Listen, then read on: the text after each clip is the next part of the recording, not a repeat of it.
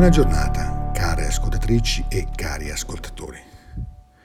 Quando il Signore Dio, nella prima lettura, si rivolge al suo servo e amico Abramo, lo tocca nel vivo dei suoi affetti più profondi, dicendogli, anzi ordinandogli, prendi tuo figlio, il tuo figlio unigenito, quello che ami, Isacco, va nel territorio di Moria e offrilo in olocausto su di un monte che io ti indicherò.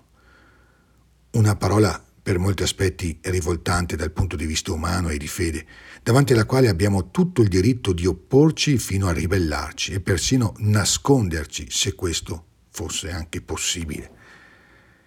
Eppure, quando il Signore ci parla interiormente e ci chiede di molare qualcosa, dobbiamo essere molto attenti. Ciò che la parola del Signore mette in luce riguarda sostanzialmente ciascuno di noi.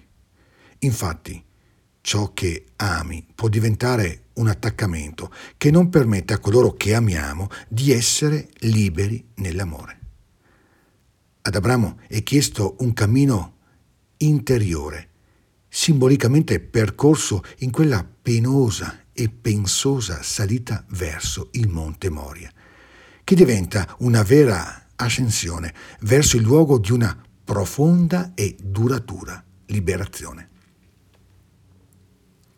La domanda che sta al cuore del racconto sostanzialmente non è quella di Dio, ma è quella del figlio Isacco. Padre mio, ecco qui il fuoco, la legna, ma dov'è l'agnello per l'olocausto? La risposta evasiva di Abramo diventerà chiara nel momento in cui l'intervento dell'angelo del Signore fermerà il coltello e, liberando Isacco dalla minaccia di morte, dilaterà pure il cuore di Abramo, che ben presto potrà avere altri figli, lasciando che Isacco sia in grado di vivere interamente e in modo autonomo la sua vita vita, la sua esistenza. Quando l'amore diventa non solo protezione, ma pure eccessiva preoccupazione, rischia di soffocare. In questo caso, l'unico modo per liberare è di mettersi di fronte alla dura esperienza di una possibile perdita assoluta, che ci permette di ritrovare l'equilibrio delle relazioni e l'equilibrio nelle relazioni all'immagine di Isacco legato e deposto sull'altare corrisponde quella di un paralitico disteso sul letto che noi leggiamo nel brano del Vangelo proprio di oggi.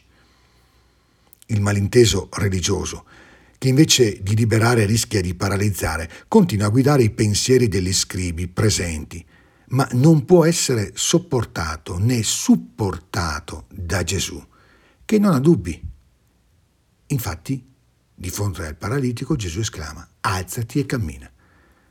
Per questa sua libertà che libera, Gesù sarà non solo legato, ma anche inchiodato sulla croce, senza che questo lo possa in nessun modo fermare nella libertà di amare fino in fondo, rivelandoci il volto di un Dio che non ci protegge da noi stessi, ma ci dà la libertà di essere fino in fondo noi stessi. La bestemmia di cui è accusato Gesù e che sarà la causa della sua condanna a morte è in realtà la rivelazione della nostra bestemmia.